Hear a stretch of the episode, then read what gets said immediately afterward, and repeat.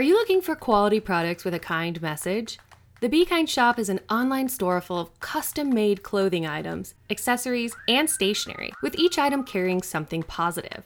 Their main mission is to remind people of the good around them and remind them that we are on this earth to help one another.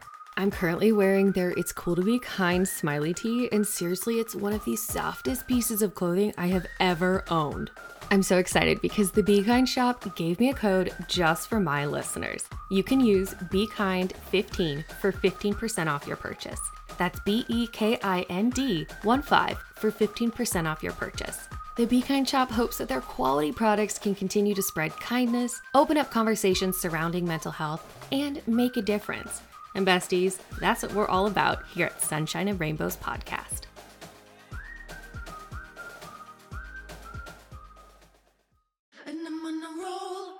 Hey, besties. Welcome back to another episode of Sunshine and Rainbows podcast, a space where we chat about moments when life isn't. I'm your host, Amanda, and I am so passionate about peeling back that veil our society has constructed around perfectionism online. When starting my own personal platform on Instagram, I realized that I was getting caught in the inauthentic hustle, and it was severely affecting my mental health mostly because I was comparing my behind the scenes to someone else's highlight reel. Throughout my life, I've come to own that my setbacks were actually just set ups for something better. I found a way to step into my true potential, and the goal is to amplify other voices who have done the same so that someone out there feels seen and that much less alone. I cannot wait to get into this important conversation with our next guest. So, let's get started. All right, I'm to be real with you. I mean, I'm always real with you, but we're to be extra real today. So, whenever I invite guests on to the show or they pitch to come onto the podcast, I send them a questionnaire where they fill out some questions they'd like to be asked and they write a bio for themselves. And that helps me get a better understanding for, you know, what we're going to talk about, what the conversation is going to surround. Well, this next guest is very personal to me. She's actually one of my younger sisters. And when I sent her the questionnaire, in the bio portion, she said, SOS, help me, I don't know. So instead of reading a bio that she wrote about herself, I will be, you know, I'm just going to talk from the heart here. So, with the past 10 increments of episodes, I, at the 10th episode, interviewed my husband, Kev, the 20th episode did a Q&A, and the 30th episode I'm going to be interviewing Aubrey, my younger sister. Aubrey is oh, wow.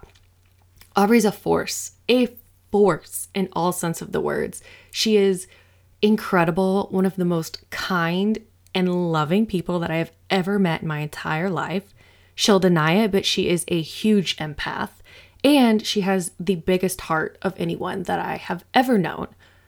I know for a fact it was not easy growing up with me as a big sister, and I will say the same for her as a little sister. But in adulthood, we have come to have the best relationship, and I'm so grateful for that. You are going to hear this conversation surrounding a huge, massive life change that she went through within the past two years. And I'm just so proud. I'm so proud of her. And I'm so honored that she would, one, share her feelings, um, because she doesn't do that often, and that she would share them in such a public way in hopes to inspire someone listening to know that they're not alone and this decision changed her life and it could change yours too. Okay. I said I was going to do a bio for her. So Aubrey, like I said, is a force. She's incredible.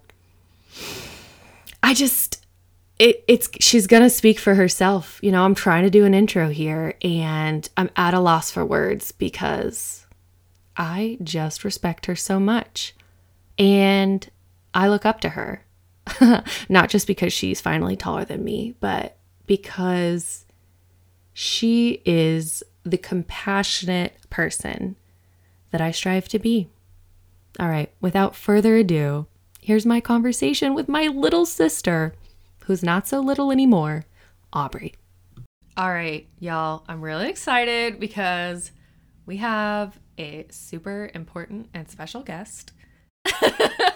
no, for real, she is. Um, I'm so excited for y'all to meet my little sister, Aubrey. She has a, a incredibly powerful story to share today, and yeah, we're gonna take it from here. So, Aubrey, hi. Hi guys, how are you? What's going on?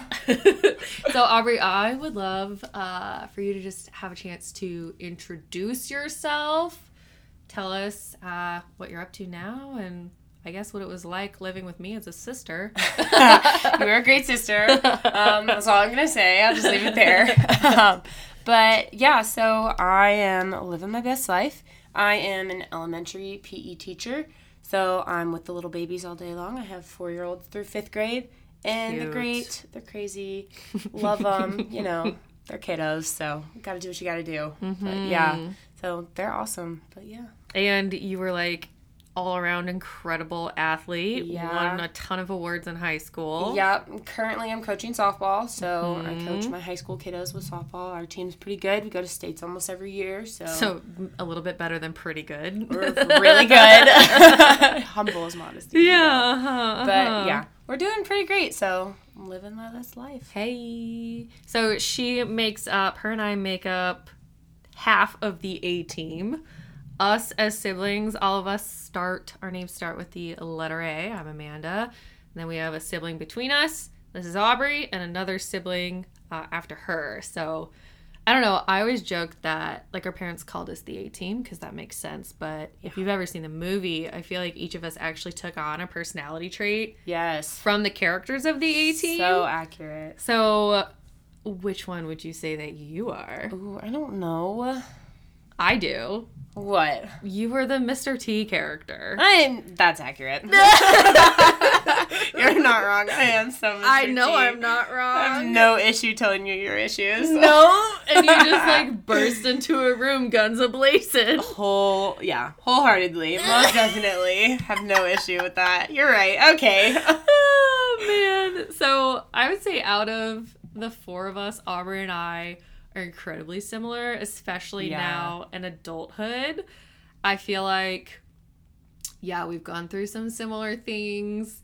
We have some of the same mental health issues. yes, we do. We actually see the same therapist. Yes, we do. She's the greatest. Yeah, and I don't know. I think it's interesting how similar we've become. Yeah, how close we've gotten to like over the years. Like I would say like back when you were in high school, like I was like a dumb elementary kid who like wanted to be you, but you were so off in high school. I was just like, I'm over here. Well, and I don't think I was also the nicest back then. It's here or there. we live know. and we learn, you know. Yeah, but now we're close. That's true. We're very close now. Um okay. You we're going to get into it. All right, let's go. You, you, you, you went through a pretty massive life change Yeah. within the past two years. Yeah, so actually just hit two years. Um, about two years ago, I went and got bariatric surgery. And for those of you who don't know, that's a weight loss surgery. Um, so I was always kind of like a chunkier kid, I guess you could say. Like, I was told myself I was broad, but I was definitely a chunkier kid. You were athletic. That's the thing is that like looking back at photos of you as a kid, like you were athletic. You had massive shoulders. You had like the typical thunder thighs that our I could- family has. I could have definitely beat anybody up if I wanted to. Like, Yeah. I was a strong force to be reckoned with. even as a toddler, you were just like an Oh, yeah. absolute unit. Most definitely. Like I used to, my friends used to call me a tank and the brick wall because I would just like unintentionally plow through things and not realize like I didn't realize my own strength as a kid either. Like I was so strong. I used to hurt our little sister all the time unintentionally and be like, "Don't tell mom." Yeah. But yeah, I was always so I was like a I was a fairly large kid. I was really tall for my age. Yeah. I was always really broad. As our family is. I was always mature too, so like I handled and carried myself a lot different than most people. But I would say like my weight issue really started like middle school, high school. I was really depressed. We had just moved. I had Yeah. zero friends. And so I took to emotional eating. Mm-hmm. And I would say in high school, I was incredibly athletic and like I played three sports and then I played extra sports after those sports. So I would have mm-hmm. two practices a day. I'd play games all weekend for softball and like I was packing on the pounds. I couldn't figure out what was going on. I was eating like a tank, like I was always starving. I never got a full satisfying feeling and like I was just really packing on the pounds, but like mentally, you would have never have known I was as big as I was because I was so confident in who I was and like what I was. And like I did not care if I was the biggest girl in the room. I was going to make you know that I was there. I was like, "Hi everybody, it's me. Look at me. Your Like, girl." I'm here. Watch and learn what's going to happen." And I think that's like the toxic trait of our family Ooh. In the sense that like even at my lowest that was always my mentality too is Mm-hmm. like oh but it's my job to be there and show up for everyone else Mm-hmm. instead of myself Yeah, that's like my mental mentality still. Like I struggle with that because like if somebody like passes away, I'm okay if other people are okay. If I'm taking care of them, then I'm all good to go and my emotions don't matter. and I'm like, "Oh, everybody needs help. I'll help them out and I'm good." My emotions will be tossed to the side, but I'm fine. And that's where you and I are similar, is because when I actually stopped, when I was forced to stop and not take care of anyone else, I was alone with my own problems and my own thoughts. And then I was Mm. Like, oh, this is what I've been avoiding for like 15 plus years now. Most definitely, yeah. So, but So let's take it back. You said that you really started gaining weight when we moved, which yeah. I would agree with. I I did too. I had different vices, but moving we moved from Texas to Missouri and moving to Missouri was I think hard on our whole family because there were some pretty tragic events that had happened that brought us back to Missouri and Yeah. you know, I I just feel like it was like kind of heavy even going into it. Yeah, and like at such a young age, like I didn't really understand because I was seven when we moved from Texas, and like I didn't really understand why we're moving. I was like, oh, cool, like a new place, that's great. Mm-hmm. But then like when we moved, we moved and like moved like the dead winter. And it was, It like was our so first week there, we were snowed in for two weeks, and I was like, oh my god, where are we? Why are we here? Like. I was like, okay, snow, and then like not being able to leave the house for two weeks, and like it being ice cold. I was like, Mm-mm, this is not for me. Like I am not about this, like at all. But I would definitely say like I really started packing on the pounds, like moving Missouri to Florida, because in Missouri I stopped playing sports because there really weren't a lot of sports teams. Like I was homeschooled, so if you didn't go to school in Missouri, you didn't play sports. Yeah, the laws were different. Right, the laws were different. So I kind of stopped. Um, I started getting injured in stupid ways. Like You I, were always injured. yeah, I fell off my bunk bed. I broke my foot. I flipped my four wheeler, and I broke my arm and my foot. And like I was just stupid. Like I was just getting hurt. And then I started really putting on the weight because I was injured. I couldn't be act. I couldn't be active. So um, that sucked. And then I was like super depressed because it was cold all the time. And then we moved to Florida, and I had no friends. I was homeschooled again, and which rightfully so, I needed to be homeschooled. But I mean, I Why was do you just say that? Um, I struggled with school, so it was good for me to go at my own pace. Like Yeah. I didn't have to like follow their deadlines. Like if I understood a subject, I could take off with that subject. If I struggled with it, I could pull back and take a little bit longer on things that I needed to. Yeah. Um, plus, I'm a very social butterfly, so it gave me the opportunity to like crush my school during the day, and then if I wanted to go be with friends at night, I didn't have homework to come back home to. Yeah. I could like have fun and do those things. So that was really great once I started to meet friends. But I mean, I really started putting on the pounds my sophomore and junior year of high school because my junior year I got injured. I had a shoulder injury. Yeah. And I was super mad because I thought I was going to go to college for sports.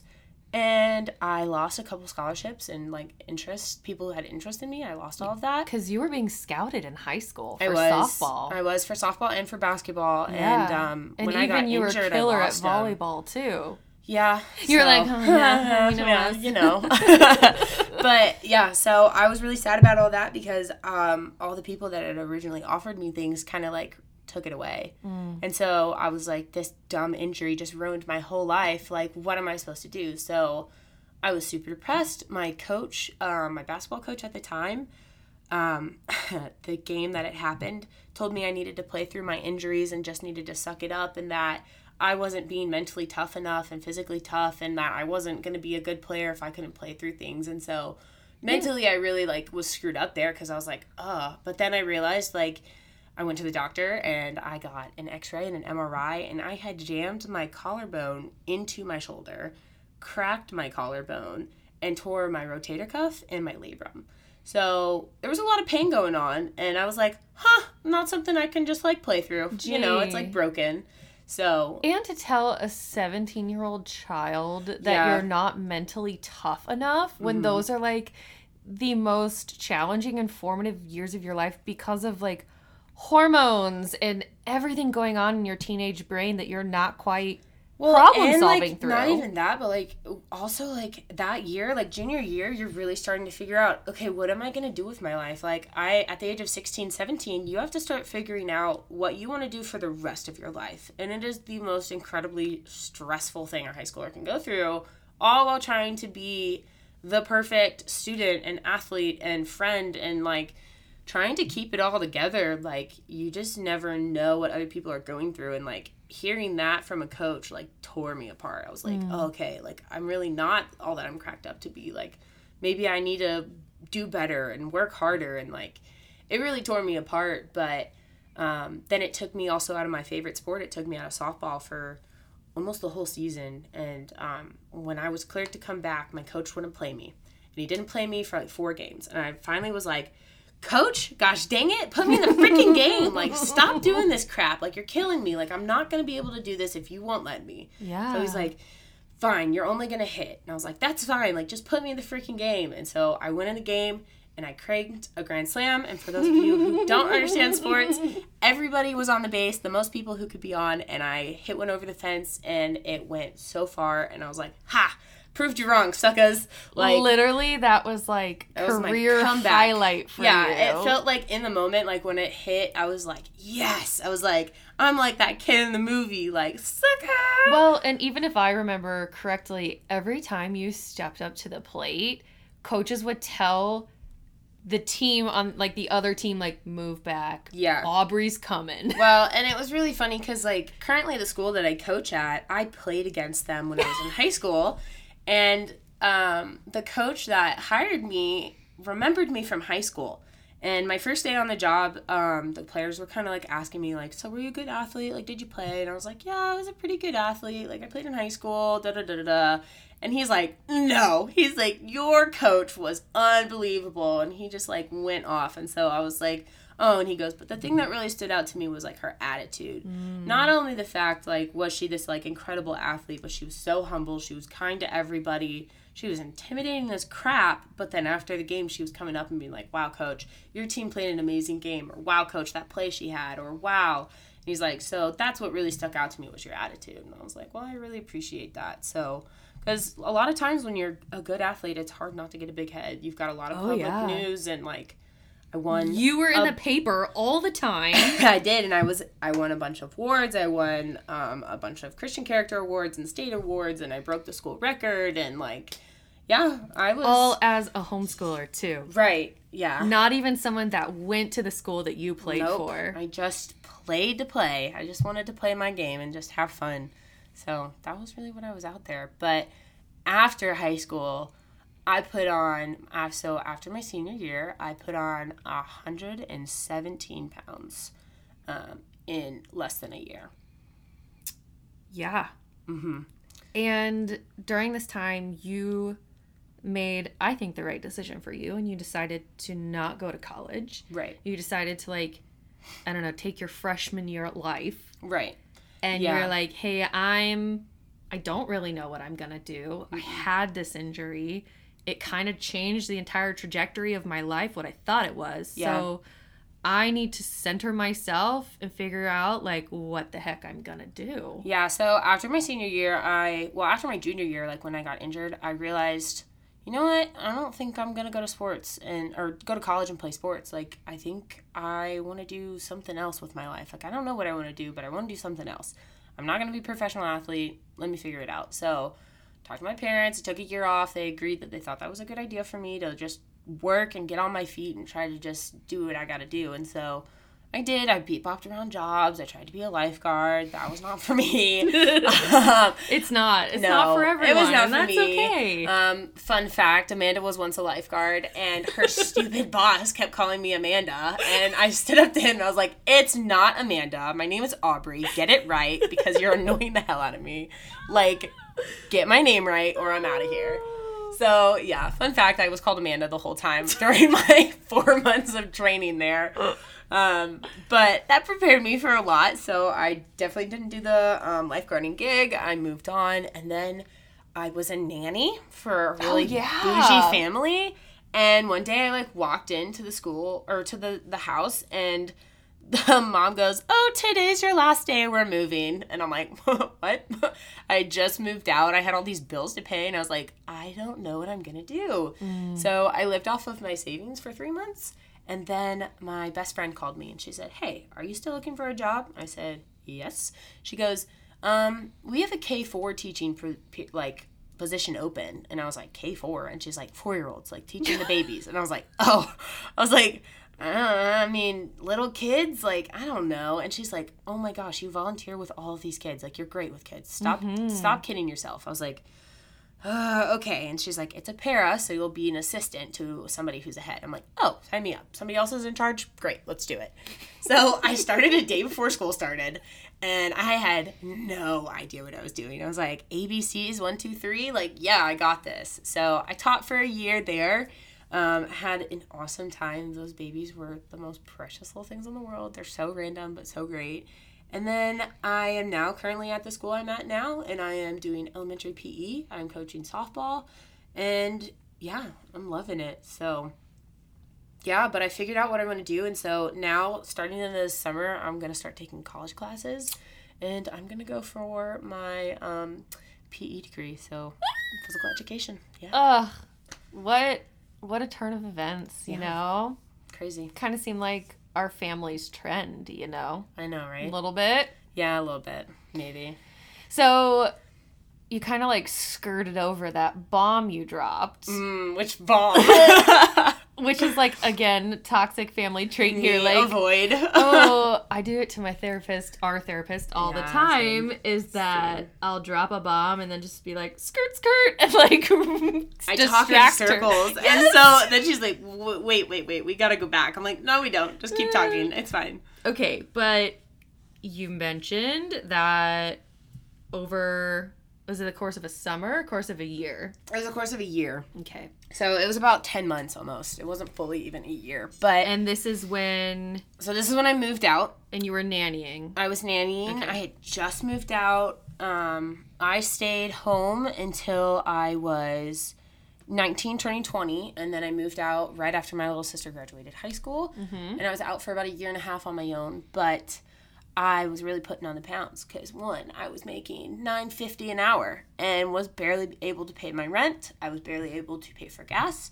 There were weeks where I was like, okay, gas in my car, food in my mouth. What am I going to mm-hmm. choose? So I, as an emotional eater, chose food. Mm-hmm. And so I was buying packs of ramen noodles because ramen noodles are cheap AF. Well, and that's something that's important to note is that our society and the world we live in right now is it's a privilege and a luxury to afford healthy food. it is incredibly expensive trying to be healthy. Like, for instance, going to McDonald's or Chick fil A or something, you're going to pay eight bucks for a meal, right? That's a 10 piece nugget, a burger, a fry, and soda, right? Terrible for you. You get a salad, it's $13. Yeah. And that's just the From salad. that same restaurant. from the same restaurant. So to be healthy, it's incredibly more expensive. It's hard to make those decision, decisions because everybody wants Chick Fil A. I love Chick Fil A. I love those nuggets. Like the nuggets and the fries give me life. But mm-hmm. now, like having to substitute, they have those grilled nuggets. Those grilled nuggets are great. Mm-hmm. And instead of fries, I get fruit. And instead of a soda, I don't drink soda anymore, but I get a water or a Powerade. Yeah, Powerade's not great, but it's better than soda. So, yeah, Yeah, it's I- hard to make those substitutes. I think it's important to note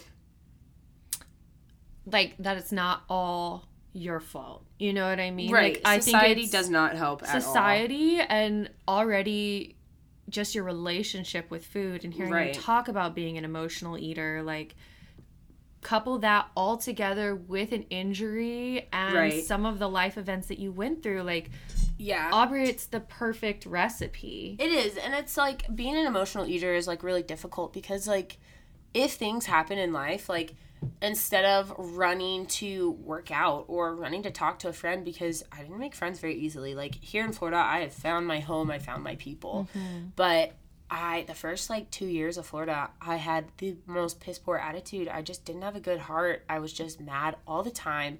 I was emotional. I was depressed. I just I ate. I sat at home, I did schoolwork and I ate. Mm-hmm. And being an emotional eater, anytime I was upset or frustrated or confused, food was always there. It was never going to tell me no. I could mm-hmm. eat as much as I wanted to that I could afford. And that's what I did. I did. I ate for everything. And like, even if I was so full, I still ate no mm. matter what because like I was emotional. I was going through it. And so Yeah. Food was there. Food wasn't going to tell me anything different than, hey, look at me. I'm delicious. Which, duh. hey Who doesn't love a honey bun? Who doesn't love the Twinkies, you know? yeah yeah So, but yeah, no, I put on a bunch of weight after high school. I was living on my own, barely had money. Um, I was trying to be independent as I am and like didn't want to admit to anybody that I had $3 in my bank account and like I was like, nope, I'm going to figure it out. So, I ate ramen noodles almost every day. So my stomach stretched, my stomach grew, and then it came to the point where um, Thanksgiving of 2018, I ate five plates at Thanksgiving and was not full. yeah I was still hungry, and I was like, something's up. I don't know what's going on, but something's up. Well, and at that point, you were starting to experience some like domino health issues. Well- like your neck. Yeah, so my neck, I had, um, I want to say it was a thyroid issue. They never ever were really able to figure it out because every time I tested for my thyroid, it was positive, it was negative, it was positive, it was negative. So, like, we could never really figure it out. But on the outside of my neck, like right by my shoulders, all of the sugar in my body that I ate would come out black in that area to the point where it looked like I was dirty. It looked like I didn't Or like clean my body. a necklace that turns your neck green, Right. but it was like right. And tanner than what you were. Right. And so it was very obvious. I was a very large girl at the time. And like, I remember this lady in public came up to me and was like, Sweetheart, you have dirt on your neck. And I was like, so embarrassed. I was like, oh my God, this lady just like pointed that out. Like, mm. something's got to change. So I always had like borderline health issues, like kind of Yeah. growing up, like high cholesterol, blood pressure, all well, of that. our genetics, we can Right. thank for that. Right. You know. So I was always like borderline everything. Well, I remember going to the doctor in December because I was like really sick. I had bronchitis, I couldn't breathe. And so I went to the doctor, I got some medicine, and they tested me for blood work. They did blood work. And when I came back, he's like, Sweetheart, you're not okay. Something needs to change. And I was like, What?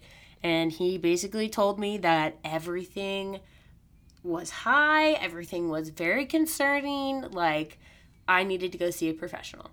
So, in high school, actually, um, somebody had mentioned to me that there was this weight loss surgery. And they had these like um, classes, like information classes that I could go to. And so I went to this one class and I was really hesitant. I didn't want to go. I was like, "Mm, I'm in high school. Like, I don't want this weight loss surgery. I don't, I'm just going to see what it's about. Yeah. So I went, and I remember I was the youngest one there by like 30 years. so that already in itself is scary. it was right. It was really and like probably traumatizing. humiliating, humiliating, humiliating. yeah, it was. So like I walked in. I was 18. Um, I walked in and I was like, gosh, like I am the youngest here by like 30 years at least. Mm. And so I sat in the back. I was all by myself. I remember exactly what I had on that day. Like I had my shorts and t-shirt on because I had softball practice afterwards, and like I don't even think I really listened to what they had to say. Mm. I was just so embarrassed that I was like this baby here at this place with all these adults who were trying to figure things out. And like, I just remember I went straight to softball practice and I was a zombie. I hmm. couldn't even function. My coach pulled me aside and was like, What is going on? I was like, I don't want to talk about it. And he's like, No, we're hmm. going to talk about it because you're not okay. Like, you're a really mm-hmm. bubbly, energetic person and this is not okay. Like, we need to figure it out. So we talked about it, and I was just like, I don't know what to do. And he's like, You are in high school. You don't have to go. You don't have to get the surgery done. You don't need to do anything like that. So I was like, Okay. So then I just kind of moved on, whatever. Well, then I had a friend's mom, my best friend, her mom got the surgery done, and I didn't see her for six months. And she lost 150 pounds or so. Wow. I mean, in like six to eight months and just looked incredible. And I was like, whoa, what did you do? Like, tell me your secret. And she's like, well, I actually got a weight loss surgery done. And I mm. was like, no way. And she's like, yeah, it's um, called the duodenal or duodenal, depending on the doctor you talk to, switch. Um, and it's bar- part of bariatric patient surgery. And so I was like, well, tell me more. So she started telling me about it, and I got really intrigued.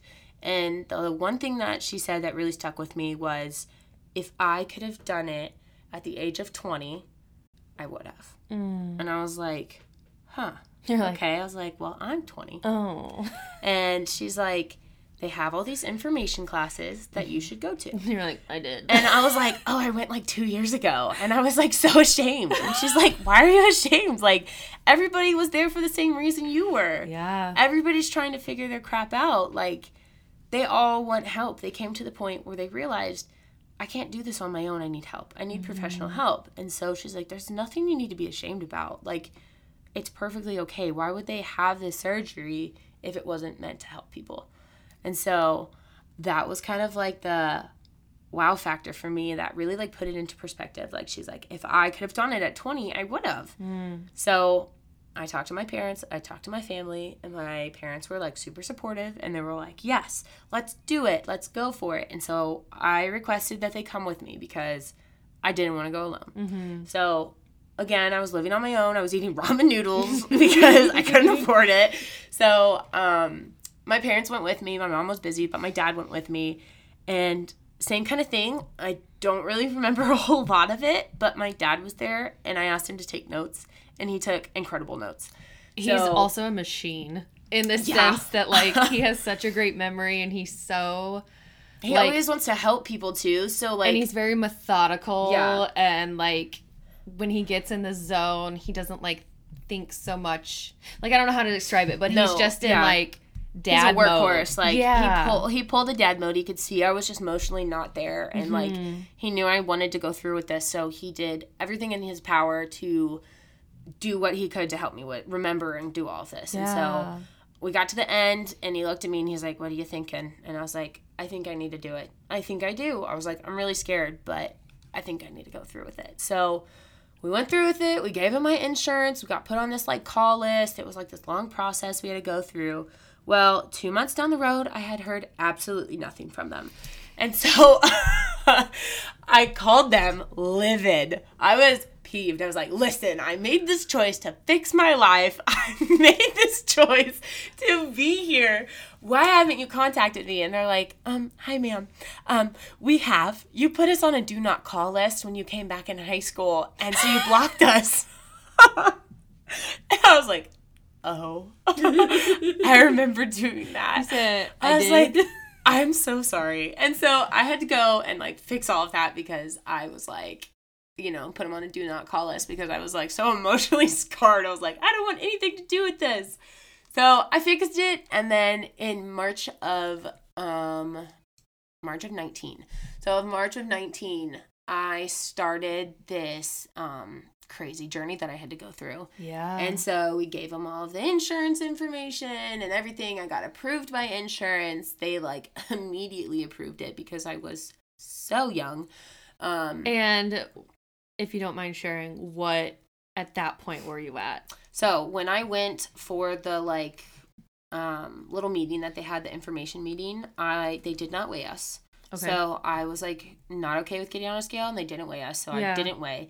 But when I went for my first doctor's appointment, I got on a scale and I did all these like health things. They put these like crazy tubes next to me and all of this, and I had to breathe and all of that. Mm. Um, I was 415 pounds at my heaviest at the age of 21. Mhm. I just turned 21. So I was, um, yeah, I was, I just turned 21. And so I was like, oh my gosh, I'm at 415 pounds. And like in my mind, I was so confident. I most definitely thought I was like 300 pounds. Like, yeah. didn't even come close to thinking I would be over 400 pounds. And like, I was like so thrown back and kind of just like shocked. And the nurse was like, it's okay. Like, Yeah. it's not anything to be ashamed of. We're here. You're fixing it. Well, because if anything, Aubrey, like the fact that you got to that point, like, is so incredibly brave. Right. You right. know? And like, think of all the people, like, even just watching the shows on TLC and how they've made entertainment out of people's struggles Oh, and it's awful. journeys and weight loss It's journeys. horrible. But like, again, even if people are watching that show, like, they're still making the choice to change. And like, how brave, how how freaking brave for you to just know that and know that unfortunately the path you were on like was not sustainable and No. I remember the doctors telling you like hey you're not going to see 30 Right. And that was something that also like really pushed me to continue with the surgery was when I went in and did all these like crazy tests, I had to run on a treadmill for as long as I could. And remind you, I was a three sport athlete. I had fitness I had the most stamina I could have, and the most I could run consistently on a treadmill was for eight minutes without like my heart rate spiking to a point where they're like, okay, this is dangerous. You need to get off. And so I was like, no, I'm not getting off. And they're like, no, you have to get off. We're stopping the treadmill. Mm. So I did all these like crazy fitness tests. And then I was just kind of like a little pissed off because I was just like, I didn't come here to do physical fitness. Like I came here to get this stupid surgery and like go through all of these things. And so like I was a little peeved and I spoke to the doctor that day. Um, naturally yeah, I spoke to the doctor that day. you're like let me at him he no, I mean I spoke to him and I was like, look, I'm here to like start this thing, like not be on a freaking treadmill. And he's like, you know what? Let me see your chart. So I kind of did that to myself. So um he looks at the chart and he's like do you want to know everything that is like borderline with you and like not okay and i was like yeah sure so i'm sitting there with my arms crossed and my dad was at the doctor's office with me but he didn't go in because the doctor said hey i want to speak to you alone which oof never a good idea it's like getting called to the principal's office Really, never done that. I was homeschooled. well, I was a great kid. I was prom queen, you know. So, but um, Jokes. All day dad jokes. Um, but so he pulls me in and he like talks to me and he's like, "Hey, your cholesterol is here. Your blood pressure is so high." And just was like, "Oh, your sugars." Awful. This awful. And he kind of got to the point where I was like, okay, you're a jerk. Like, chill out very tough love very tough love because he saw that if somebody didn't do that to me, I wasn't going to go through with it. And so the last thing he said to me was, I gave you to the age of 30. And I said, Mm. What the crap does that mean? He goes, How old are you? I said, 21. I just turned 21 like last month. And he's like, 30. That's your time cap. I said, For what? And he goes, Life. Mm. And I just remember sitting there and like, I'm not a huge crier, but I had a tear run down my face and I wiped it away very angrily. And he's like, You are on the brink of death. Mm. He's like, You just turned 21 and you're telling me you want to live your life. You won't have a life if you can't fix this. And he's like, You need our help. So that was the moment where I decided this is it. Buckle down, put your big girl pants on, and go for it. Run full speed ahead. And so Mm. I did. I said, okay, tell me what I need to do. So I went through with it and I had to, since my insurance was paying for it, since I was so young and such a health risk, um, I had to do a diet. Which Oh, I hadn't already done thousands of diets because I was kind of overweight all the time. So I was doing all these diets that I could do. I did everyone you could think of Weight Watchers, keto, all of it. But this was conditional So- for you to even get the surgery. Right. If I didn't do this diet successfully, my insurance wasn't going to pay for it. And this surgery, I want to say it was like a $100,000 surgery or Well, something like that. and if that. I Like, it remember was crazy expensive. Correctly, the point of this was to prove that even after surgery, you were in the right mind frame to continue. Because if I understand correctly, this surgery, you can get it, but you can still gain weight. Yeah. back. So after I did this this diet, I went on a three month diet where for two weeks I cut out all carbs and all sugar. So I was on a strict protein and liquid diet. Um, and then I had to switch from two weeks of that into a one week of a liquid diet. And then I did that for three months. So two weeks of proteins, no sugar, no carbs, one week of liquids. Back to the proteins, back to the liquid. It was awful. It was the worst because again, I was living out on my own. I had no money to afford healthy food. So I was doing what I absolutely could. Um, and I did it. I did pretty well with it. I buckled down. I stopped going out with friends. I saved every penny I had, put it into the food that I needed. I started meal prepping. I started doing everything I could to get to that point because I was like, this is it. I gotta fix myself. I've got to do what I need to do. And didn't they give you like a certain target weight that you had to get down Yeah. to? So because I was 415 and they told me I needed to be 385 by the time I needed to have surgery. So 3 Oh. months of this strict diet, right? So I'm not good at math. That's a lot. My head hurts today. But I had to get down to this certain weight and if I didn't, I'd have to prolong my thing. So I started, I believe it was like April. I started in April and my diet ended in end of July. And I went in for the weigh in and I missed it by two pounds. And so he told me, I'm sorry, you can't get the surgery. We're going to have to extend your diet. And I was like, no, please, doc. Like, please don't do this to me. Like, I've already put myself through the ringer. I've been doing everything I can. I've been exercising. Like, please. He's like, I'm going to give you a week. Mm. If you can't lose five pounds in a week, then you're not going to get the surgery when you want to get the surgery. And I'm like, I'm a teacher. I don't want to miss school. Like, please. So he said, you have a week. So I was like, that's it. I pretty I pretty much did a liquid diet and like didn't eat anything. I worked out all day every day.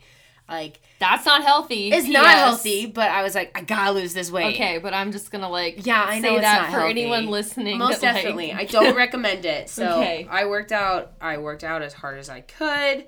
I did the liquid diet and then I lost the weight I needed to. I lost 5.4 pounds. Ay. So I squeezed through, but I made it. And so I scheduled my appointment for August 1st.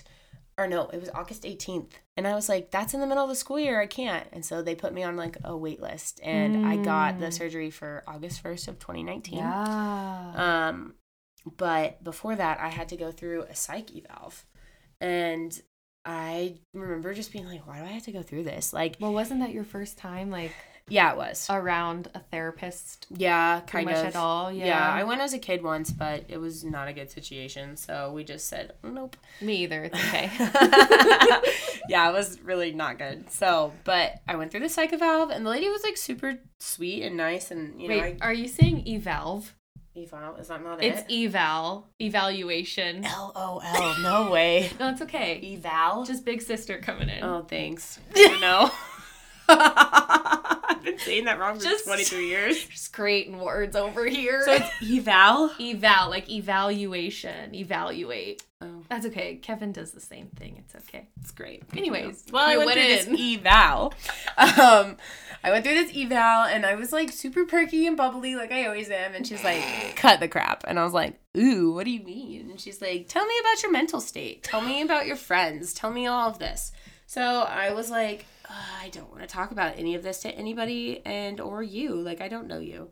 So I talked and I was like, look, I have a really good outlook on life. I'm pretty confident. Nobody really sees me as big as I am. I make jokes all the time, da da da da da.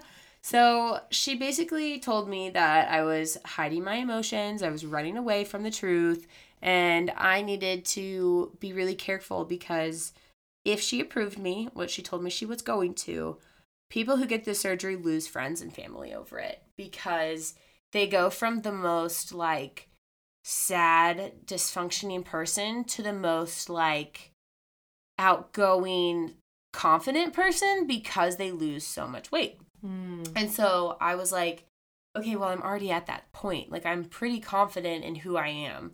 And she's like, okay, that's good, but I'm just going to let you know, like, your head is going to get a lot bigger. You're going to get a fat head. You need to be careful. and I was like, okay, whatever. So she passed me, and then she's like, you have to go to the um, nutritionist. And so I went to a nutritionist, and she told me all these, like, things I needed to do and, like, all the things that I had to do for surgery prep.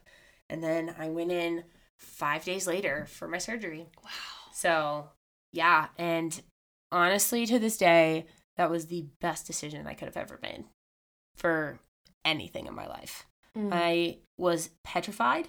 I was Yeah. so afraid that I would not know what to do. I would go back into my old ways, that I wouldn't stay strong. And like on this surgery that I had, like I have a really strict diet I have to stick to. I have to take a crap ton of vitamins in the morning and afternoon and night. Like, and it's to the point where I can't have alcohol very much because my body can't regulate all of like the not regulate my body can't intake all of the nutrients it needs in my food so i have to take all these vitamins well alcohol literally counterdicts everything that Yep. goes with that and kills your insides so i have to be like super careful like when i drink i am no longer allowed to drink big amounts two ounces of wine and i am legally wasted Which is like a shot glass? yeah, if that. So, and if if it's a wine, gross, but wine like that's not even that strong. And so like I have to be super cautious with everything, yeah, on my diet. So, yeah, Yeah. but I got surgery. It was um they told me I could be out of work for a month, possibly even longer depending on how I recovered. Yeah. Um but I Well, was Again, you're just skirting past it. It's pretty invasive. I mean, it's minimally invasive in the fact that, like, your scars, you don't have many scars Oh, from it. No, I do. I have 11 incisions actually on my stomach.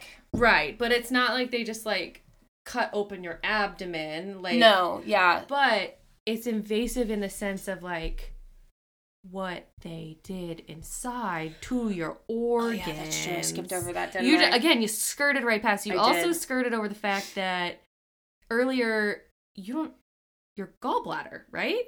Oh, I had gallstones. Yeah. Yeah, I got that removed back in Yeah, um, like you already you don't even freaking have a gallbladder. Oh yeah. Again, you skirted right past I that. I didn't think that was important, but I guess oh, so. it's kind of important. Well, I had gallstones. Like one Thanksgiving, I couldn't breathe, and I called my mom. I was like packing to go out of town. I was like, "No, I'm just a little out of breath. It's fine." And she's like, "You're not okay." So I went to the ER, and I had gallstones, and they like removed my gallbladder like two days later because the gallstones that I had were so big and so invasive that it was causing me to like buckle over in pain. Yeah. So Okay, so Yeah. A, that. B, explain, because you did a really great job when you were explaining it to me earlier. Yeah. earlier. So say the name of the surgery again and then explain what all like Happened. hap- what that surgery so, is. um, the name of the surgery, there's three tiers of surgery to the ones that they do now. So um, I got the third surgery, which is like the most high end one you can get. It is a 98.8% that you won't put back on the weight that you've lost. Um, and it was the most invasive, it took the longest, and it had the longest recovery time. But the surgery was only 10 minutes longer than the rest of the surgeries. So I was like, sign me up. I was like, let's go with that one because 98% chance that I'm not going to put on back the weight that I could possibly lose. Like, yeah, my goal is not to be 415 pounds again. Don't want to do that. So it's called the duodenal or duodenal switch, whatever your doctor prefers. Um, I say duodenal because it's easier to pronounce. And um, they completely redid my digestive system and my stomach. So everybody's regular digestive system kind of like twirls around like a snake. Mm-hmm. Mine no longer does. Mine is like a Y kind of. So it comes down. My stomach is now the size of my thumb. And then my digestive system splits. All of the good food that is like good for me and healthy kind of stays in my system a little bit longer. All of the bad food immediately deposits.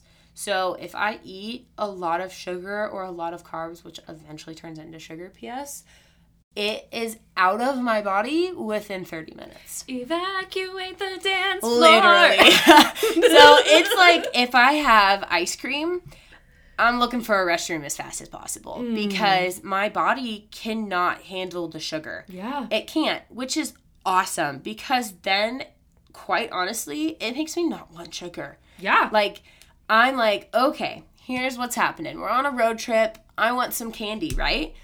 No, I don't stop when I road trip. So if I eat this candy, we're gonna have to pull over in like 30 minutes. I'm not about that. So I revert from getting this candy and I go get a better, healthier option. So it really helped in that aspect too. But um, also, my stomach is the size of my thumb, which means I eat six ounces at the very most of a meal.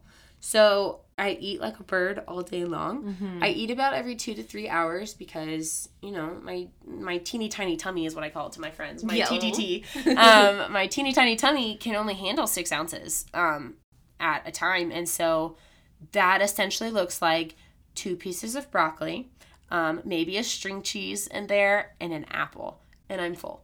So I have to stick to a pretty stick, strict diet of 79 to 99 grams of protein a day. Yeah. So Because in order for your body to stay healthy and Right. thriving, you have to make sure that you're filling it with the Right. correct things. And protein is like a massive way to help you lose weight quicker. Mm-hmm. So if I'm eating carbs, carbs are going to make me feel really gross. They're not going to do great. They're not going to help me. They're not healthy at all. So my body's going to hold on to those just a little bit longer and store it as fat. If I'm eating protein, my body's going to digest it, digest it better than it will sugar or carbs. So eating healthier helps me lose weight faster. So I mm-hmm. was like, okay, well, let's do it. So after surgery, I had to be on a liquid diet for a month. Just for like your body to like get used to Right. the new Well, like highway they created And for you. my body, my insides were so swollen because they had so many incisions. They removed my stomach. They took out half of my digestive system. Like, yeah, because your intestines. Right, my intestines are completely like shifted and redone and like there's so many things like I have to tell medical professionals like if I get a surgery done like hey, you can't do this blindly because you'll puncture my stomach and not actually this thing that you're trying to go for or like it's crazy. So I have to be really careful. Like I have medical cards I keep on my me at all times. My phone is updated with all of my medical things that if anybody finds it they can have like um but yeah, I have to be like super careful um I don't remember what I was trying to say. Should pause it. No, it's fine. I just totally lost my train of thought. No, you said you have to be just super careful. Oh yeah, I just had to be careful. So I do what I gotta do to eat, but oh, I was on a liquid diet for a month. There it is. Brrr, Came back. I was on a liquid diet for a month. Then I had to go through a puree diet, which ugh, it was so gross. baby food. I no, I was having to puree up avocado, which okay, not awful. They said just mush it with a fork, right? So like avocado toast, that's fine, minus the toast. Avocado, that's fine. I can do that. Guacamole. Yeah. But then I had to puree salmon and chicken and any other protein that you can think of that would somewhat remotely taste good um, and be healthy. And so I called my doctor and I said, I, cannot do this. I, I can't. He goes, Yeah, not a lot of our patients can do it. He's like, If you transition into eating two ounces a day, you'll be okay. And I said, Two ounces a day? He goes, Well, a meal. Two ounces a meal. He's like, You have to eat instead of your six because that's going to pack your stomach and you're not going to feel good and you're going to throw oh, up. You have to He's like, like gradually. I had to gradually. So for the first six months of my diet, I had to gradually grow and eat up to six ounces. I did not just immediately eat six ounces. I could have eaten that. I could have eaten a six inch sub if I wanted to. But I have three layers of staples in my stomach that created the wall so that like my food doesn't like burst out into, you know, my intestines and stuff. So I have like three layers of staples that could have exploded if I put too much food in them. Because even though they removed the majority of your stomach, the stomach is still able to stretch. So even Right. though you Right. have your teeny tiny tummy, Right. you still theoretically could Mm-hmm. stretch it, which is why people can still gain Right. weight or So, gain weight back. There are actually a lot more cases than you would think of. Like you think if you would uproot your life to get this surgery done, like you are making the most of your life and you're gonna change for good. No. People go back to their old ways so easily. And it's really it really is a daily battle that you have to face because like as much as I wanted that change, I still love carbs and love sugar. And it is still a mental game for me when I'm upset not to run to food. well, because it's a mental thing. It is. And that's what And it was that way for 21 years of my life. because it's the way your brain was programmed and again your relationship with food and the mm-hmm. emotional ties that you had to food it was always there. and that's why i think that psyche val was to assess like if you had a strong enough support system if Right. you were in the right mindset to go through this life change because one super traumatic Right. to have that done to your body Right. but then two, being able to literally reprogram your brain right. to continue down a healthier path. Right. And another thing is like I lost weight so so drastically fast. The first week that I was out of the hospital, I had already lost 20 pounds. Wow. Because one, they moved all of my removed all of my intestines, but two, oh, I didn't. I was I didn't think. I about didn't think about it either. Like I was like, whoop whoop, twenty pounds off, let's Oh, go. yeah, I was your also on a liquid diet of I was only allowed to have an ounce of water an hour. I was not allowed to have anything more than that because my stomach was so like swollen. And the crazy thing is, is like when they told me that before I went in, I was like an ounce, like oh my gosh, that was a struggle to, To put an get- ounce into my body. It was a struggle for me to even want to drink. And i was like this is awful. But i had to get up. I had to start moving. I had to drink my water because one if you think about it you're awake for what? Maybe 12 to 16 hours a day. 16 ounces of water is not enough for your body to function it is not i was so tired i was so weak i was just like lethargic i didn't want to do anything but um, gradually, it got to the point where I was drinking a lot more. Now I drink about 100 to 125 ounces of water a day.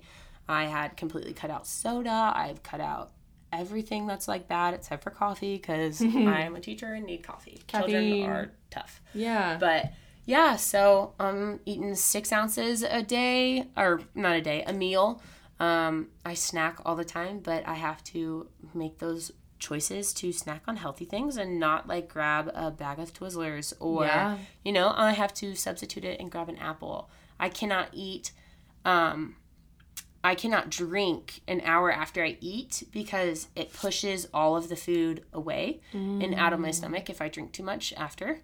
So they tell you not to eat an hour so that your bot or drink an hour after so that your body can actually absorb that food and make you feel full longer. Um, yeah. wow. So it's Well- crazy, but I get a full feeling now. I used to not get that Yeah. full feeling ever, so I could eat until the cows came home. Yeah. I could eat a cow. So, but now I eat I eat six ounces, and six ounces sometimes is too much.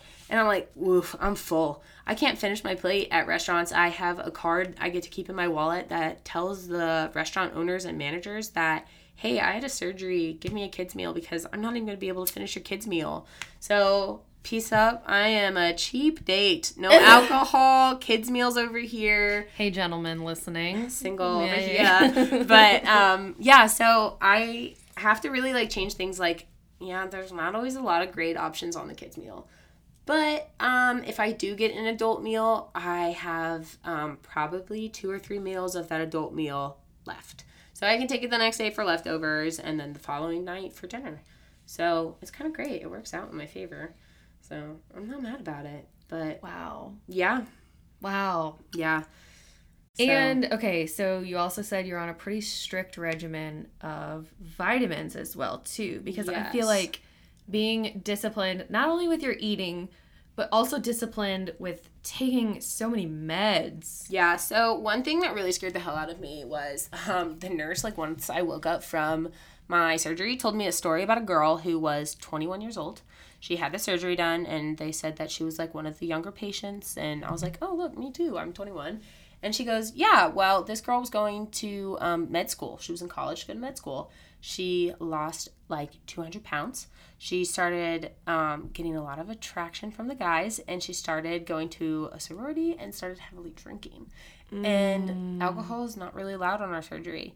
Um, and she stopped taking her meds, and she was not eating the correct amount of protein a day that she was supposed to, and she woke up a quadriplegic. So, scared the heck out of me when I woke up. And she's like, if you don't take your vitamins, if you don't eat your protein, if you drink too much alcohol, you could be paralyzed for the rest of your life. Because here's the problem your body won't show signs until it is too late. Mm. So, you need to take your vitamins, you need to eat your protein, and you need to not drink alcohol. And I said, okay, He yes, said, ma'am. Message received. I said, you got it. No problem here. So oh I really Oh have. gosh. I, I missed one morning of my medicine. I'm two years into it. I missed one morning and I called my mom. I was hysterically crying. I was like, I need my medication. I was like, I'm gonna not be okay. And she's like, You need to calm down. I'll bring it to you. But Aw. yeah, you have to be you have to be strict and you've gotta be doing it. You've gotta do it. But Okay, so you said you lost 20 pounds within the first week. yes. It's been two years. It's been two years. I have lost, um, well, I lost 215 pounds.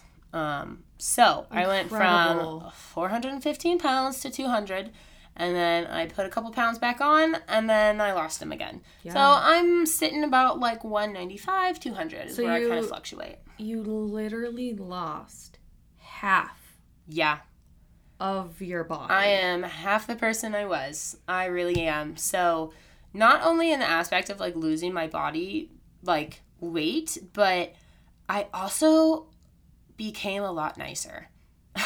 Which sounds like weird, but I don't think so. I mean, Not as like a sister. Like you've always been the most like incredible, thoughtful, caring, just like mother hen of the sisters. yes, I'm a very protective like person and I have your best interests at heart, but in that aspect of me being nicer, I didn't care if you were overweight.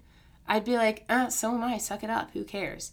Now I have girls that I coach, or I have girls in my elementary school who are self conscious about their weight, and I can relate to them more on a personal level. Yeah. And I'm a little bit more sympathetic towards it because I understand that struggle. I understand not being able to fit on a roller coaster, not being able to bend over and tie my shoes without being out of breath, and like just the small things in life. Like, I have always wanted to go skydiving, and I weighed 200 pounds over the limit. And every pound over that limit that you weighed was a dollar extra. So that's degrading. Like now I was able to check off some of these like small goals that I had to set. Like I wanted to be able to ride a roller coaster and I was able to ride a roller coaster within um, four months after the surgery was done because I lost 80 pounds in four months like that. So um, by Christmas, I got it done August 1st. By Christmas, I had lost 100 pounds. And then 20, um, 20 rolled around and COVID hit. Yeah. So my weight loss like slowed down a little bit, but I was still taking off. I still lost a bunch of weight. And then um, by August of 2020, I was down 185 pounds. Wow. So the last 20 pounds were really tough to get off. It was a lot because I had to kind of change my diet a little bit again. I had to readjust. I had to add more water into my um, daily routine. And so, yeah. But I'm just trying to like manage and stay the same weight and just stay on my healthy diet and my mm-hmm. vitamins and all of that. So, yeah. Wow. So after all of that, you said that with your friend's mom, you didn't see her for six months, and then it was like this shock, like, oh my God. Yeah. Through this process, did you think about what you were going to tell people? Did you think about if you were going to tell people, quote unquote, the truth? Like, what was that thought process so, with explaining I it? actually only told my immediate family I was getting it done and my two best friends. I didn't tell anybody else because I was ashamed. I really was. I was like, I'm 21. I have to get this weight loss surgery because I can't do it anymore. I can't do it on my own. I'm not going to lose the weight. I've done everything in my power that I can. Um, so for the first two months, I kept it a secret. And then I was losing weight so drastically fast that I was like, why do I get to decide if I get to hide this from other people? Maybe this could be the deciding factor for someone else in my life to get the surgery who needs it or, you know, help them along in their journey or something like that. Like, um, my friend's mom who had gotten it, like, me seeing her and her talking to me, that was the deciding moment for me. Mm. That was like the last straw where I was like, yeah, like, she's doing awesome and she you know decided to go through with it. Like i need to do the same. So i started opening up um, if people asked me like whoa tell me your secret. I said well actually i got a weight loss surgery. No way. Tell me about it. And so i was a little nervous. Um, a couple times i got some negative feedback from it like oh why would you do that da, da, da, da. so i just ignored those people and was like you know what i made a decision for myself to better myself and to be healthy um, also bye yeah so I skirted those people, yeeted them, but Yeet. I said, bye, get out. Don't need to talk to you you're going to be like that. You don't deserve access to, like, it's like that saying, like, if you can't handle me at my worst, you don't deserve me at my best. Yes. So, yes. bye. But yeah, so I decided to keep it secret, but then I decided to tell people, and now I am a massive open book with that. Like, it's really funny because I, you know, we were in COVID for so long, we were shut down. And then, like, six months later, I went back to school and saw everybody, and they were like, whoa, I had lost another 80 pounds by that time. So everybody's like, oh my gosh. And oh so, my gosh. Yeah, it's fun. But yeah, um, I decided that it was up to me, but it also wasn't up to me. Like, the surgery is life changing, and people needed to know about it. So, yeah, I talked to some people about it. I've known four people who I've talked about it who have gotten the surgery done, and same thing. They've said life changing. It's incredible. So, Aubrey, you are literally a philanthropist in my mind. no, but think about it, like because you are so selfless in sharing what could have been your deepest darkest secret and what is something that people are so ashamed of and keep hidden. And like we said, most people aren't strong enough to stand up for themselves in this way. Right. Because you made that decision and you followed through with it, you you don't owe it to anyone to share. No, it's my story and I don't owe it to anybody. But because you are like you're literally helping change other people's lives. Right. Right. So, yeah, I just I think that if anybody is struggling with the situation, like 100% just go to a class. Just think about it. You don't even have to immediately commit like at all. There's no pressure. But those people who are there who are helping you along the surgery, they literally just want what's best for you. Like they want to see you flourish and like 90% of the nurses have gotten that surgery. So it's really cool like when you go back for a checkup or something like that, like the first thing you hear is, wow, you look incredible. Mm. How's it going? Tell us some stories. Tell us this, you know? Mm. So it's cool. And then, like, if you say, you know, I'm really like losing my hair, they're like, oh, that's because you're not eating enough protein. You need to up your protein. Or, hey, it's because you might be have too much sugar in your life. Mm. So it was, it's really awesome. It's really helpful. And like, it's super encouraging. So, um, yeah, it was great. Like, I'm two months or two years into the surgery and um, I had my two year checkup in August, and um, the lady was like, "Hey, um, yeah, you're in the highest percentile of weight loss that we've had in a really long time." Wow. And I was like, "Really?" And she's like, "Yeah." She's like, "You're taking away at your weight loss, and you look incredible, and you just keep it up." Mm. She's like, "We'd love to have you and come back and like talk to some people once we open our doors back up." But oh my god, yeah. So Aubrey. that was intimidating a little bit. I was like, I'm 23. What do I know? But like, I went through it. I was there. I did it all. I did all the work and like, you know, I had to create a daily life, but like it got easier once I lost all that weight. I had the drive to want to work out. I had the drive to want to eat healthier and not like on my way home from work, like pull through Chick fil A and get some food. I'd be like, no, I have food at home I can make. Or, no, that's not the healthiest. Maybe I should get this option instead of this option. Mm. So it's still a struggle of me like going into a gas station and I'm like, ooh, that looks really good. But I like just go to the bathroom, walk out, maybe get some water. Yeah. You know, so it's a struggle, but it's a daily choice you have to make in order to keep it because you could go back to that 415 pound life. Mm. So, It's so powerful. yeah. Now, I do have I have a couple questions. You have been amazing and literally just like led this whole interview. It's basically just like you telling your whole story, which like thanks for making my life easy. But my question is as we know, as the media and just like already programmed in our brain as women, weight is such a topic that we intentionally and unintentionally put a lot of value on. Yeah. And I myself have struggled with eating disorders and body dysmorphia. Right. And for you, how did your mental health how was it affected when people started complimenting you more after you had lost weight? So I really didn't notice a big weight loss difference until about 110 pounds after I had lost 110 pounds. Okay. So I didn't realize I had lost that much weight. I was still wearing my 3 4X clothes. I was swimming in them, but I refused to buy clothes that fit me because I was so afraid to go shopping.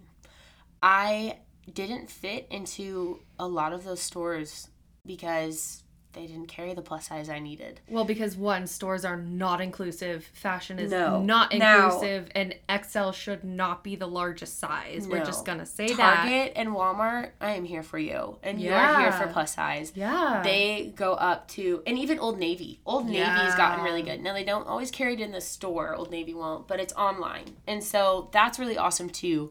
But, um, what was your question? How did it feel when people started noticing Oh, you more and complimenting you So, after the weight loss? Honestly, like, I hate saying that I'm humble because I just feel like that's not humble, but, um, like, I was really humbled okay. by that. Yeah. because I was like, oh, stop. Like, oh, you're too sweet. You're too kind. I was a little ashamed. I was humbled. I was also very prideful. so that's a lot of emotions that don't mix. Um, it took a while for me to finally like accept it. It really did. It took a hot minute for me to be like, thank you. I've worked hard.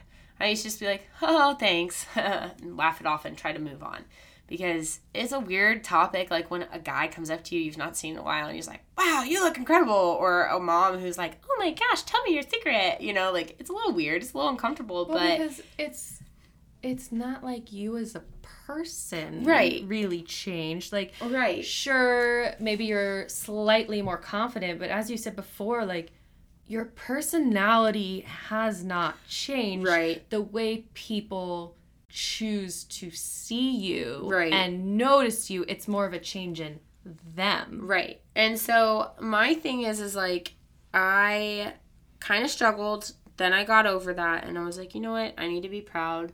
I have lost a lot of weight and I need to be proud of that and I need to start having small talk. So that's when I started really like branching out and like appreciating the comments and appreciating the like thanks and stuff that I would get. Um, and then I would try to dig deeper into that conversation.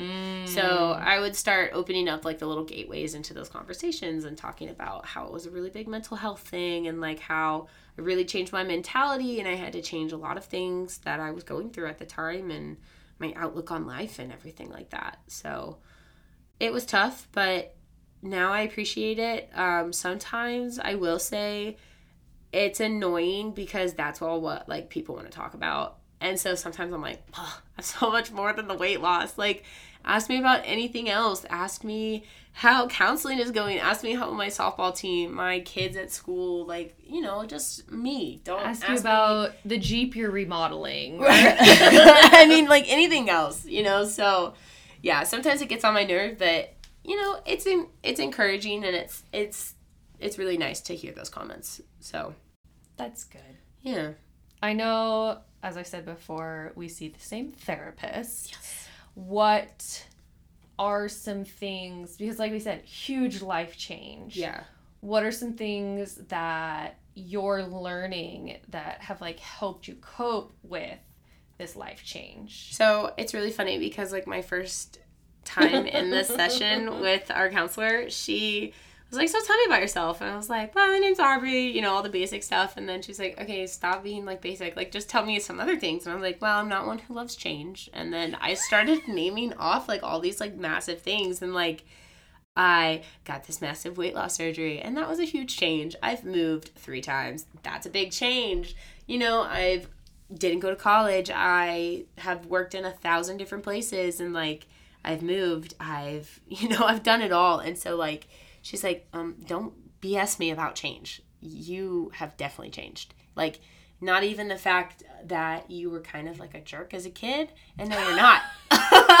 like, she straight called me out. Called out. And I was like, okay. And she's like, you've changed. You've changed your mentality. You have to change your eating habits every day. You have to intentionally make a choice to not eat the sugar and the carbs and stuff. And she's like, so don't tell me that change is not a thing. You are great with change. So I had to, the first week of my first session, I thought it would be like basic surface level, like, hi, my name is Aubrey. And no, it wasn't. She hit it on the head hard. And I was like, all right, this is going to be great. Here we go. yeah, she's good at that. Yeah, she's awesome. So, part of the thing is she I remember you saying is that she thinks that you're not fully processing the full weight of what you went through. yeah. So tell me about the list. So If I, you want to. I think it's the coolest thing ever. the list of The things that you wanted like you couldn't do and now you can to like remind yourself and like close that chapter. Right. So they had us come down with a list um, when I was in my psych eval. Uh, when I was in my psych eval, um, they had me come up with a list of things that I couldn't currently do. So I couldn't tie my shoes. All of my shoes were pre-tied and I slipped them on. I um, almost could not put on a bra. Yeah. Um, I struggled with that. I struggled You walking. said the roller coaster. Right. I struggled. I couldn't get on a roller coaster. I was too thick. Um, I struggled walking up a flight of stairs. So that was kind of like my list to start. Um, and then they said, okay, after you lose weight, don't know how much you'll lose, you need some goals to look forward to. And so she goes, set a now goal. And I was like, a now goal? What is that? And she's like, how about getting the surgery? I was like, okay, that's a now thing we can check off. Let's let's do that. So I checked that one off two weeks later, right? Then she said, set a goal for two months out. Okay, set a goal for four months, six months, eight months to a year. I said, okay.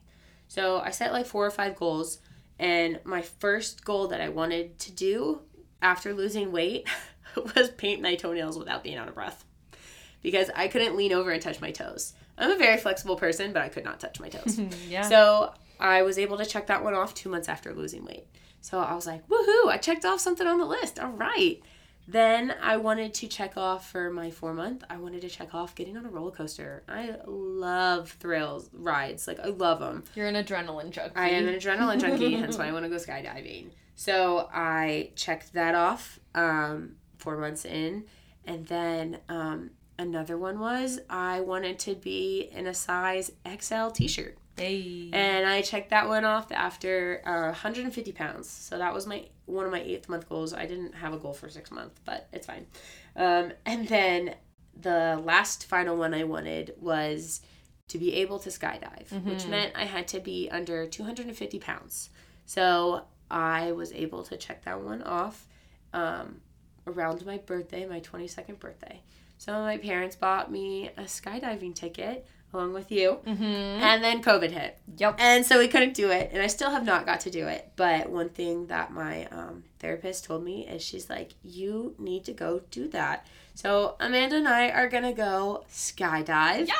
Um, in probably middle of November, we're going to go. So that is on my list to finally check off, and that will be my final check off of my list. And I will kind of feel like a teeny tiny part of me will be completed in that aspect because I wanted to skydive since I was like 10. Yeah. So yeah, I'm super excited. I cannot wait for November to roll around. I'm so excited. Hmm. but yeah. Oh, so amazing. I just constantly amazed by you because just the things that you've navigated through. Like, again, everyone has their own mountains and battles, but like, Right. dude, yours were pretty up there. And 115 pounds up there. even so, like, you still are the most genuinely joyful person that I know. And even through all of that, you just navigated it with such grace and humility. And I've Well- always, I've always been proud of you, but like, Thanks. damn girl. I just I've never been the type of person that looks too far into the future because you just you can't control it. You have to live di- day by day. You don't know if you're going to wake up the next morning. You don't know when your last breath is going to be. You know, you, you could get in a car accident. You could just not wake up. You could have a heart attack. You just you don't know. And there's no point of living so far in the future because it's out of your hands. Mm-hmm. You can't control it. You need to live in the day to day walk and take one step after the other and continue on and pick the joyful moments in your life and focus on those because those are the moments that you're going to remember and that's what it all comes down to is if you look back on your life when you're like in your 80s if you make it that long what did i do that i can look back on that is so enjoyable and that was so mm-hmm. much fun? And that is taking those day-to-day walks and choosing to be happy because if you just live in this miserable life like it's just it's tough it's not fun and you got to find some friends to help you through it because friends are huge family's huge sisters are huge you've got to have your support system and your support group to have your back and yeah that's really it you just gotta live your life. Dude, mic drop right there. Pew!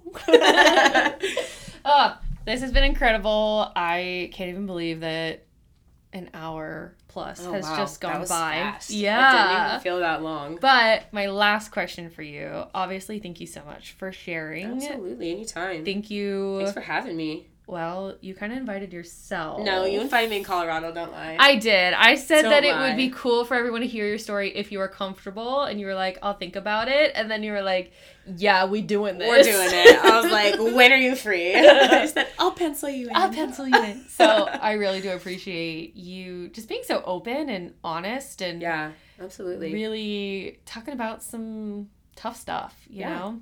Anytime. My last question though is for anyone listening that has been in your position, maybe is currently where you were, or know someone, what is some advice that you could give them moving forward? I mean, you already said live in the moment, control what you can, you know? Right. Live in the moment. Control what you can. Um, I would say that if you are in the steps of getting the surgery, not even thinking about it, it's your first time hearing about it, or you're past it, just make sure you have a support group. So definitely make sure that your friends are there for you because the last thing you need is an ounce of negativity in that aspect. It's a really big life change before, during, or after the surgery. It was a lot for me to think about it, and the people I told were incredible. They were the most encouraging. When we would go out to eat, they would be the ones helping me and be like, No, you shouldn't eat that. I'm like, You're right. I need to be more diligent. So that was awesome. My family was awesome. I moved back in with my parents. My parents helped take care of me. I wasn't off my feet very long. I was kind of up and running in three days because I'm like determined as crap and like don't like to be down long. So I was like up and moving, but I didn't go back to work for about three weeks. But I mean, my mom, you know, she was incredible. My dad was awesome. They cooked meals for me. They went to the store when I couldn't. They told me, you know what, you need to drink your water, get up. And then I was like, awesome. They were great. And then even now, like, people are great in my life and they're helping me and like you know we go on car trips and my sisters are like hey maybe you shouldn't drink that coffee or maybe you shouldn't get that sugar or whatever Okay, real talk though, like on our way to Colorado, we were drinking a ton of coffee so because coffee. we drove a long drive from Florida to Colorado and your farts, yeah okay Aubrey. I was I just could like kill an elephant that's one like, thing with the you surgery You gotta stop. That was one thing with the surgery. Um, yeah, your farts not good. They're rough. It is a rough. It is a great thing I work outside because you can let them go. I just kind of like walk She around. I do like the old lady fart, and I'll like, like fart and walk away. I'm like, la da da da da. Did you keep Febreze in your car? Oh, I most definitely keep Febreze in my car. Absolutely. Hey, own it. Oh, own it. most definitely. That is the only suck part about the surgery is your farts are so bad, and you can't control them. You Yeah, can't. that's Your, fair. Yep. Your your stomach just turns Anyways, that food into rape. I, I, I had a segue since you So rude. Colorado. Ugh, But anyways, turd. support system. Yeah, I- Amanda's great. I thank you. I that's what I was getting at. It's like okay, but like Whatever. Yeah, but I would just say um mental too. Like if you're not sure about it, don't go through with it. You really need to like mull it over and take your time because it is a big life change and it's going to take a lot of work and a lot of time and a lot of effort and you have to be ready to dive head in and as strong as you can because if you're going to uproot your life for this surgery, you want it to be a permanent thing and not mm. ruin it and not go back to the way you were because nobody's happy in that life. You want to change and change for the better in that aspect and just be healthy. Like, I remember the doctors asked me, What's your goal weight? And they kind of like shrinked back. And I was like, Oh, like maybe 190, 200. And they're like, Oh, most people are unrealistic and want to be like 110. And I'm like, "Pfft, Nope. I'm like, That's not me. I just want to be healthy. nah. I just want to be healthy. I want to be able to tie my shoes and paint my toes and ride a roller coaster. Plus, you and I are thick with two C's, Thick. and you know what? Fun to five, stay alive though, baby. Hey, my husband appreciates it. Gross! Hey. Ew. On that note, um, thank you so much. Thank you. I appreciate having you. Absolutely. If anyone has questions or wants to find you online, is your Instagram public? Yes, I'm public. I am public. Um, my Instagram handle is Aubrey Muench, and it's not spelled with an I. It's M U E N C H. Yes, you can find me. I don't really do the socials, but if you message it. me, Yeah. yeah. if you message me, I'll I will answer. And yeah, I'm an open book. Ask me anything, and I will literally tell you all about it. It just gets me so excited. So yeah, you can hit me up on the Insta. Yeah, and that'll be linked in the episode notes. And I suggest giving her a follow because she shares some pretty cool sports stuff. Yeah, And she's the meme queen, so. true facts. I love, 'em. I love names. They make me All happy. right, Obs. Well, thank you. Yeah, no problem, dude. Mwah. Mwah. Love you. Love you more. And I'm on a roll. Thank you for listening to yet another amazing conversation started here on Sunshine and Rainbows podcast. Each week, I am quite literally blown away by the voices and stories shared here. The goal is to amplify others' experiences in hopes that someone listening out there feels that much less alone. Thank you again to our incredible guests for getting so vulnerable with us about their own personal stories and for helping each of us remember to look at a situation with a new perspective. If you love this episode or any previous one, I hope you'll take a second to share it to a bestie or even tell us on social media. It really does make a difference in helping us get these conversations out there to the world. If you'd like to share your own story with our audience about how you've overcome something in your life, or maybe want to start an important conversation that needs to be heard, please send us an email at hello at thatmandagirl.com. Stay colorful, and we'll see you next week, besties.